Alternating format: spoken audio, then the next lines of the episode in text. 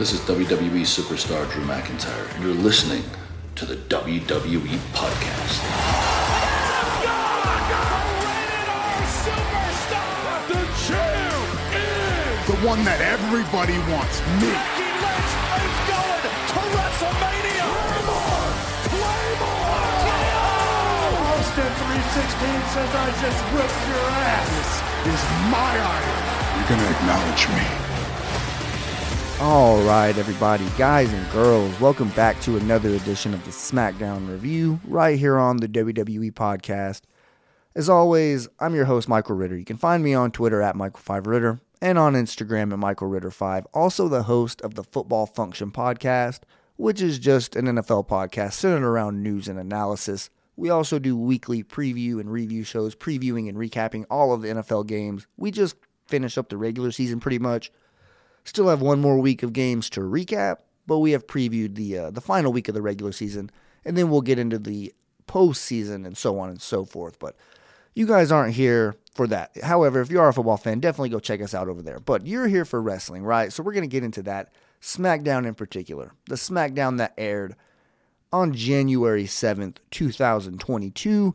This is actually my first show here in 2022 for, uh, for the SmackDown review. I do believe that last week, obviously, it being New Year's or New Year's Eve, I should say, on Friday, whenever I was supposed to record the show, I wasn't able to because of the SmackDown not being there. It was pretty much just like a top 10 moments of 2021 or something like that on FS1. So there really wasn't an episode of SmackDown. It was kind of disappointing, but I will say, just kind of a little bit of a peek behind the curtain into my personal life. Some of you might know uh, back in January, not this January, obviously, but a whole year ago, I had to miss a week because of COVID. And last week on Friday, I actually had COVID again. Like, but it wasn't nearly like the first time. I, um, I tested positive on like Wednesday, I think it was, maybe Tuesday. I don't really know exactly when. It seems like I mean all the days start to run together. So I just know there was a five week or a five day period last week where I was in quarantine and I couldn't do anything. A couple of days sucked, obviously, but after that, I was pretty good and I was healthy and I definitely felt like I could have recorded the show. So it wasn't like back in January where I knew that I couldn't. I knew that there was no way in hell I was going to be able to record the show the first time I had COVID. This time I was going to be able to, but it's just weird. I think the wrestling gods might have just kind of looked down and said, you know what? We're going to go ahead and give you this night off, I guess, uh, so to speak, just because of the whole top 10 thing. But I, I will say, I was ready to to deliver a New Year's Eve episode of the SmackDown review, but it didn't happen nonetheless. So I am excited to finally get back here. It's been two long weeks since I've gotten to talk wrestling with you guys. I feel like a lot's happened since then, obviously, with the day one pay per view and last night being a pretty eventful episode of SmackDown, I guess. I mean, some episodes of SmackDown, I talk about it all the time, they fly by. It seems like they take like 30 minutes of real time once you fast forward through commercials and all that stuff. So last night really wasn't that wasn't that type of show. It did drag on. It felt like it took forever. It felt like a full two hour show. So we're gonna do what we can to break it down for you in case you didn't get to watch it, or if you just want to hear some analysis and somebody else's opinion on all of the events that happened last night. So we're gonna go ahead and get right into that. Like I said, this SmackDown aired on January seventh, twenty twenty two, from quote unquote Connecticut. I probably should have looked up the exact city that it was in. I know we had someone in the Discord server who was in attendance at this show, but I don't know. They just they didn't say the actual city. They just said Connecticut, and Roman Reigns said New England whenever he went out there. So it is what it is. They uh, they like to keep those small market venues, I guess you can say, under wraps and not actually give it the publicity that is that it deserves. And I think that is kind of messed up. You know, I'm not a fan of hiding where you go. That's just weird. Like I don't really understand why. If you if you like that city enough to take their money, have them, you know, pack an arena and support you and your show, the thing that you're on tour doing, and you just so happen to go to their city, the least you can do is give them a little bit of notoriety and not like be ashamed of it. Like, don't say anything about it. Like, if you're not going to say the city, just shut the hell up and don't say anything. Nobody's asking, ooh, I wonder where they're at tonight. I mean, I, I'm curious. Every week I like to know where SmackDown's at. But I just feel like it's kind of weird. It's a little bit like a like a backhanded compliment, kind of. Yeah, we're gonna give you the the honor of hosting our show, but we're not gonna tell anybody that we're doing business with you. Not, it's just kind of weird to me. But anyways, let's get into how this show started, and it does start with Roman Reigns opening of the show, coming out to the ring, and it doesn't take long for him to get some company. But before that happens, he starts to talk about Paul Heyman, Brock Lesnar, And he mentions that he never wants to see them again. He talks about being gone for one week, and the show just you, you know falls the, the floor falls out from underneath it. Is essentially what he was saying that you can't have a show or at least a SmackDown without Roman Reigns and expect it to be a good show, and there is a little bit of truth behind that. But like I said, as soon as he mentioned Brock Lesnar and Paul Heyman, as soon as he said he never wants to see them again in his life, Brock Lesnar's music hits. And you think we're about to get the typical introduction from Paul Heyman where he introduces himself and then talks about Brock Lesnar being the reigning, defending. Before he can really get going in his signature introduction, Brock Lesnar puts his hand over the microphone and takes it out of the hand of Paul Heyman. And then he gets in Roman Reigns' face and starts to give himself a passionate introduction. And he goes on to say that I mean, he got what he wanted. Last Saturday in Atlanta, he got the WWE heavyweight title. The fact that Roman Reigns got COVID and had to miss, it really didn't matter because Brock Lesnar's intentions were to walk out of the State Farm Arena with a championship belt, and that's exactly what he did. It wasn't the Universal title, but it was the WWE Championship, a prestigious championship in the company nonetheless. So either way, he's happy. And according to Brock, Roman Reigns still has what he wanted. So, I mean, they both should be happy. So, why not include the fans in that and let the fans be happy as well? So Brock Lesnar proposes that they have a champion versus champion match, a title versus title match, and basically just give the crowd what they want. Now I started to have to pinch myself right here when this was going on because I thought I was in Survivor Series season. I thought it was November. I mean, what the hell? Isn't that the only time of year where we get this type of stuff? Champion versus champion, brand versus brand, and we'll get a little bit more of that a little bit later in the show. Um, once we figure out who Roman Reigns' next challenger is, but man, this is this is just weird. I mean, we I just don't really see the point of it. Like, why are you going to have your champions go at it? Like, there, there's really no excuse, honestly. Like, I don't care. You, you could sit here and you could try to tell me why. Like, oh, well, this is why it makes sense. But I just feel like e- even if you can provide me a logical reason why you have Roman Reigns and Brock Lesnar, despite, I mean, Brock Lesnar's a free agent. He can go from whatever show, but he's the Raw champion now. Stay on Raw. Like, we don't need you coming over to SmackDown. I get it. It's star power. There's a storyline technically going on, but that that just you know, points to a bigger problem in WWE, and it's just their lack of structure. They absolutely don't have a structure. They don't. Like, it's honestly, it's kind of, it sucks to see because I really love that. I, I, love that about a wrestling show. I love the structure behind it. I love whenever a brand split stays true to their rules and people are synonymous with their individual brand. You guys know that. I, I preach that on this show every week. But I mean, they're not even like doing a half-ass job doing it. Like they're just literally doing it like as like as as bad as you possibly can. Like, I, I, don't even really understand the point in it. Like, they had a draft a while back. What, what was the point in that? To gut SmackDown's roster and just make Raw have a more dominant roster? But even then, like you're bringing Seth Rollins back over here to SmackDown now. You're bringing Brock Lesnar over here despite being the champion. It just really, I mean, I don't know. It just seems all muddy, and I don't like that, especially with my top championships. There should be a clear picture on what's going on with them and it's just weird. I know Roman Reigns getting COVID kind of threw a wrench in everything because Brock Lesnar was there in Atlanta. He was supposed to have a championship match. I'm not sure if he was going to win it and take that championship off of Roman Reigns. I mean, I guess we'll never know that, but I know that they decided to give him the championship, the WWE title that is. As soon as he was announced in that match, I knew that was going to happen. I told one of my good buddies, I said, look, they put him in that match for a reason. They're not going to have him go up there and lose to any of those guys. And I know it was fatal five way rules once he was added. So Brock Lesnar didn't have to take the pinfall, and he could have still walked away looking strong, not a, not a champion, and just continued this program that they had with you know Roman Reigns and Paul Heyman and I don't know. I just feel like they made it sticky because they gave Roman Reigns a new challenger at the end of the show tonight. So it's like, why did they even have this face off? Why did you even mention champion versus champion? And he doesn't accept it. Cause I'll, I'll, go ahead and get back into that. I kind of got off topic a little bit on a little bit of a rant there. But Roman Reigns does agree that that would that, that would be a good idea, having the champion versus champion match. But he eventually says no, and then insults Paul Heyman in the process. And Heyman kind of chimes in and starts to take credit for Roman Reigns' title reign or title run, I guess is a different way to say it. But he also takes credit for negotiating him into that Universal Championship match in the first place. Like Paul Heyman is literally saying, like, "Hey, dude, without me, you likely wouldn't have even gotten that opportunity." So I thought that was an interesting point to make there. But Heyman might have said too much because he eventually started to, I guess, you could say, butter up Roman Reigns a little bit. I don't know. He kind of started to compliment him. He actually said that he loved Roman Reigns a lot.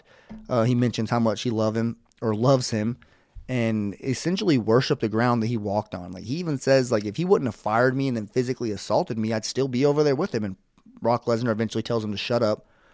And then Roman Reigns kind of starts to defend Paul Heyman.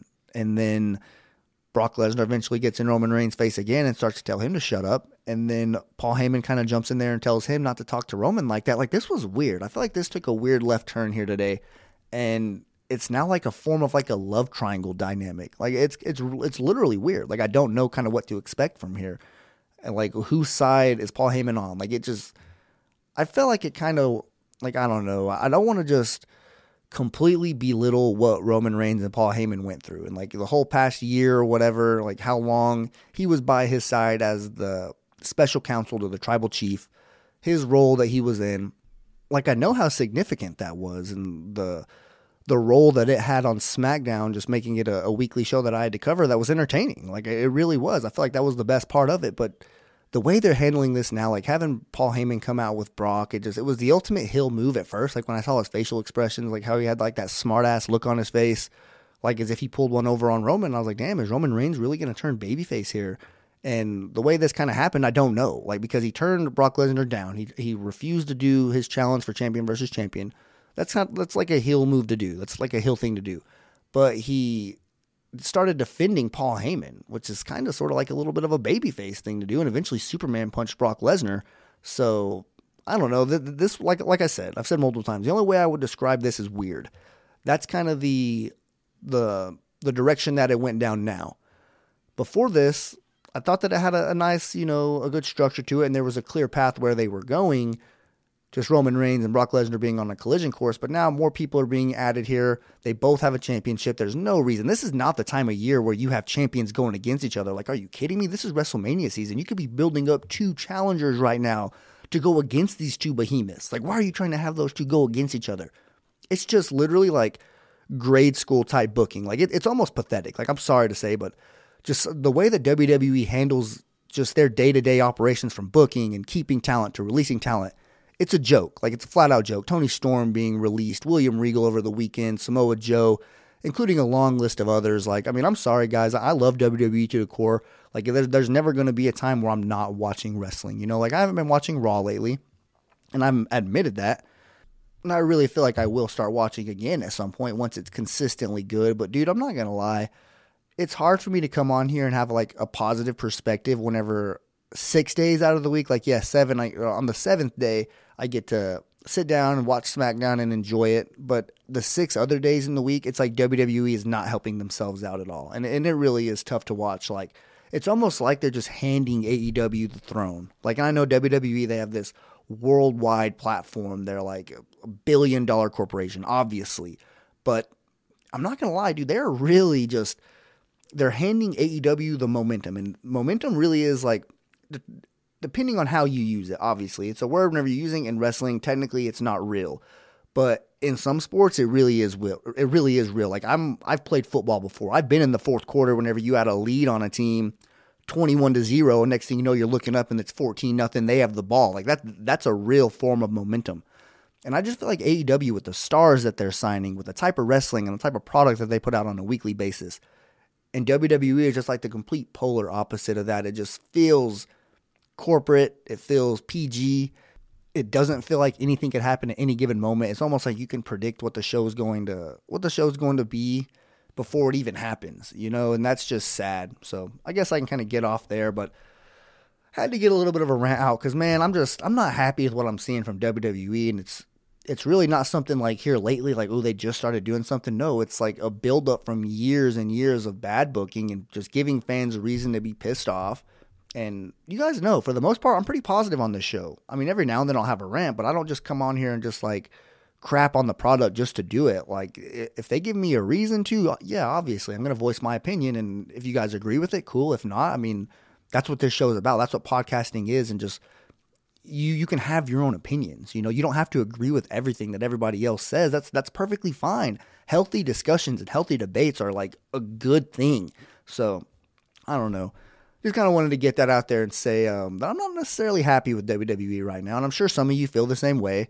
But like I said, it doesn't mean I'm going to stop watching. It doesn't mean I'm just going to you know completely turn heel on the business or anything like that. I'm still a huge fan. Still going to continue to watch SmackDown and cover it for you guys, obviously. But man, this is just something has got to change at some point. Like it really does. And until then, until that happens, WWE is just not going to be taken serious by some of the more hardcore fans out there that know what a good pro- wrestling promotion is and how it's supposed to look.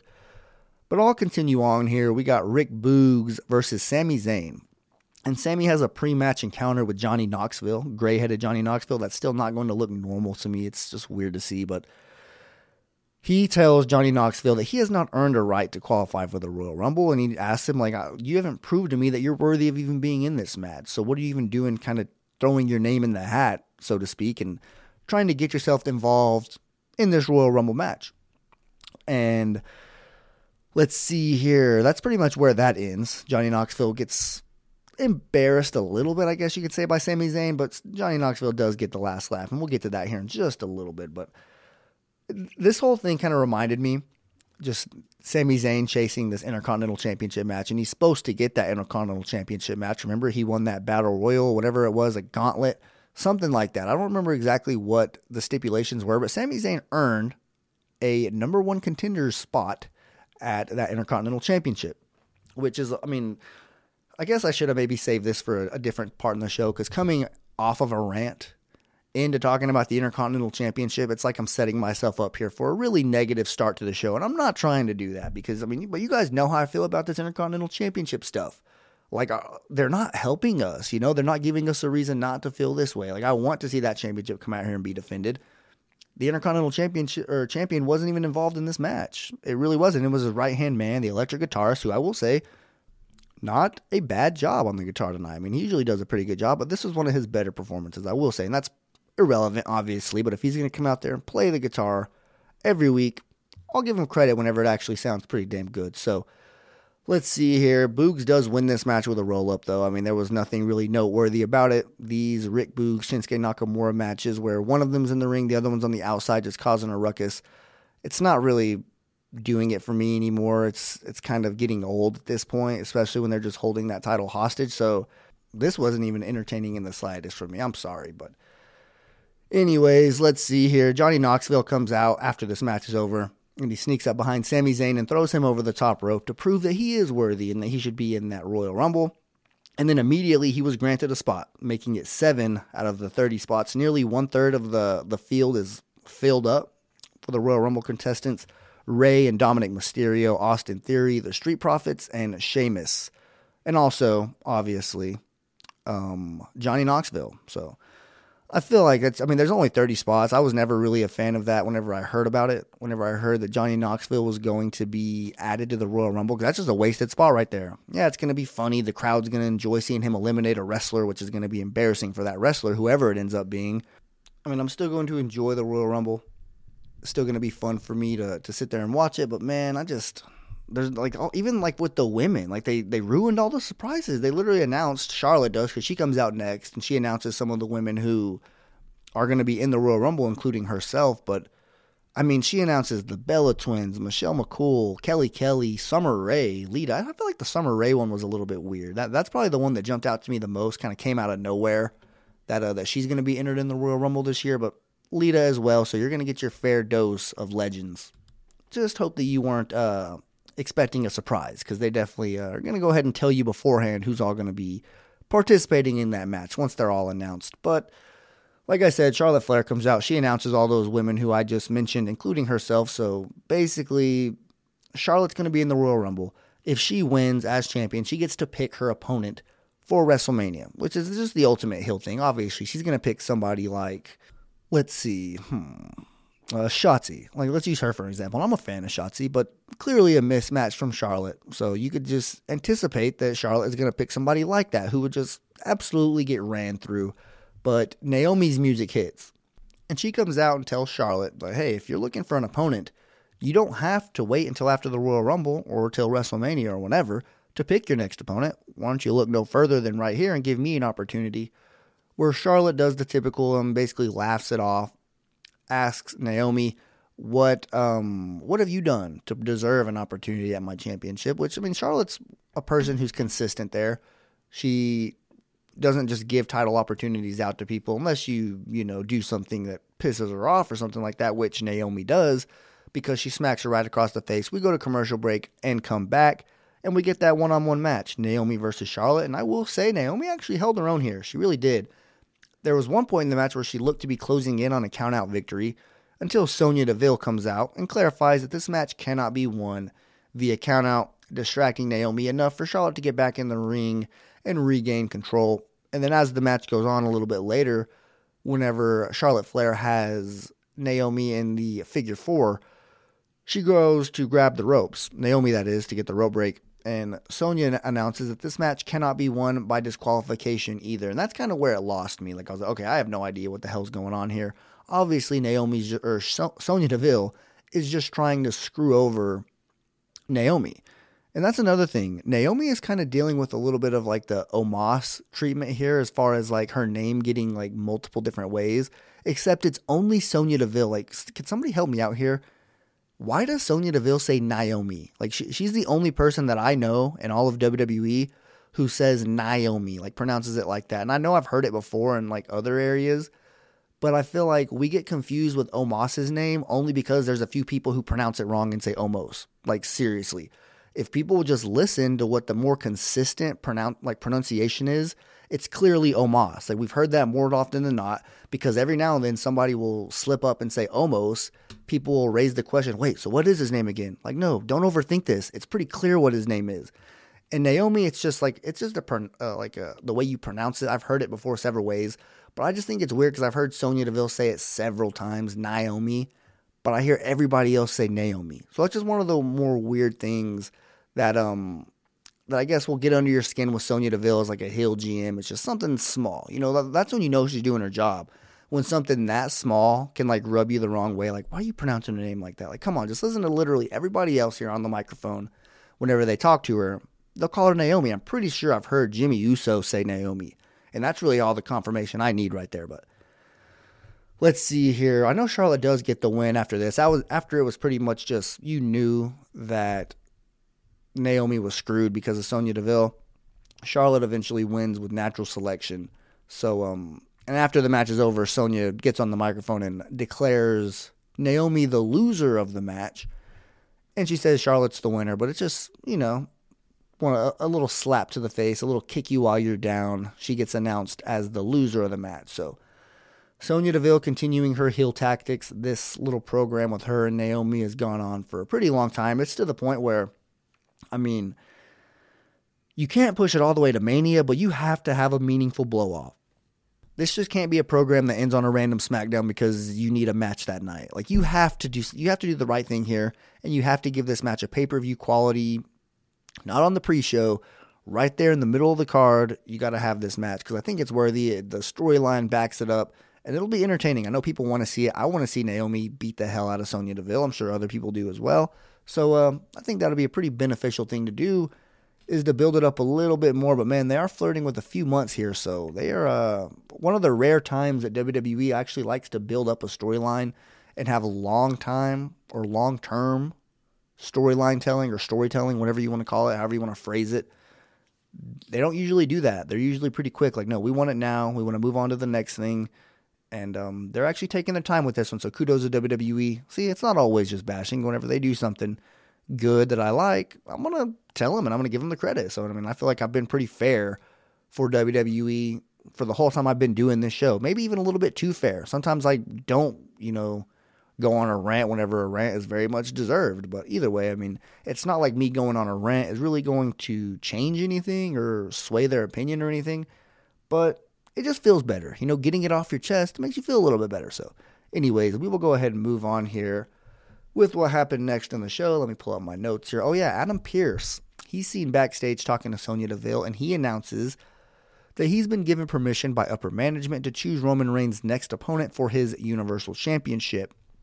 And that right there tells you, like, th- that's where I initially got confused because I was like, wait a minute are Brock Lesnar and Roman Reigns not? I mean, did they not just have a little bit of a face off? Did he not Superman punch Brock Lesnar? Like, when have you ever known Brock Lesnar to get punched in the face and not do something about it? Like, you think he's just going to turn his back, walk back to Monday Night Raw? Ooh, Roman Reigns has a new opponent. It's time for me to go find one. Oh, and here, and he actually has one too, Bobby Lashley. Now that I'm thinking about it, so what the hell? You know, like, why are you going to SmackDown to pick a fight with Roman Reigns whenever you have a challenger over there on Monday Night Raw? waiting for you with a match scheduled already for the Royal Rumble, which, little sidebar here, I am very excited for that match. It's a long time coming. These two match up well against each other, and I think that might be one of the more um, enticing or matches that I'm anticipating, I should say, because it does. It's just a juicy matchup. Like that's one thing that I'm really looking forward to about that pay per view. But anyways, I just thought that was kind of strange that um that they're still having this Brock Lesnar Roman Reigns collision course. I mean, are they just saving it for WrestleMania? Are they going to kind of like have them butt heads and not officially do the match? Like, just something gets in the way, whether it's COVID or a new opponent or something like that, to where the match has to keep getting pushed back. Like it was supposed to start at day one, and something tells me they might push this all the way to WrestleMania. I don't know. That just kind of, kind of what I think here, and that would be a hell of a WrestleMania main event. But I mean, champion versus champion won't work out. Like you can't do that at WrestleMania. I'm sorry. You need two championship matches and you need challengers to overcome or at least be in a storyline where they, they look like they're going to overcome. They don't always have to win to WrestleMania, but still, you can't have these two tweener, half heel, half babyface characters go out at at WrestleMania both being champions. I'm sorry. You just cannot do that. But, anyways, continuing on here, we get a segment of Happy Talk and we get a special guest. This was actually a special edition of Happy Talk, and it is Drew McIntyre, or at least that's whose music hits.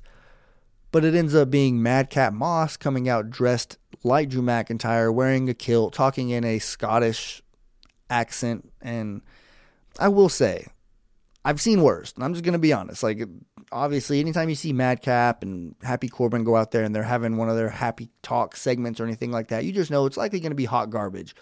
But I've seen worse, obviously. I mean, this is one of the things. I mean, the longer it went on, the worse it got. So it's not like it was just like a a home run or even like a triple or anything like that. It was just whenever I saw him like making fun of Drew McIntyre, I was like, hmm, that's kind of funny. Like I that type of stuff, I guess, makes me laugh. And um, like I said, would probably wouldn't have made me laugh every single time because I'm not a fan of these two guys, but. I wrote that down in my notes. I was like, to be honest, I've seen worse, so I'm not just going to completely crap all over this. The Viking Raiders eventually come out and interrupt this match because they do have a scheduled tag team against Corbin and Madcap. So that's what we get next the Viking Raiders versus the Happy Folks. And Madcap hits Erik with quote unquote the punchline, which is his new finishing move, I guess. It's some sort of like variation of an inverted neck breaker. So that's what he uses to pick up the win. Not really a meaningful match here. Just kind of a little bit of a filler and to further this Drew McIntyre feud with Corbin and Madcap. But it's been tweeted or I guess reported that Drew McIntyre suffered a pretty serious injury. Maybe not like, you know, career threatening or anything like that, but an injury that might cause him to miss some time. And if that's not the case and he's just taking some time off, I mean, either way, either he's really injured or it's a storyline. And but either way, he's going to take some time off. So you can expect Drew McIntyre to not be around in the coming weeks, but who knows?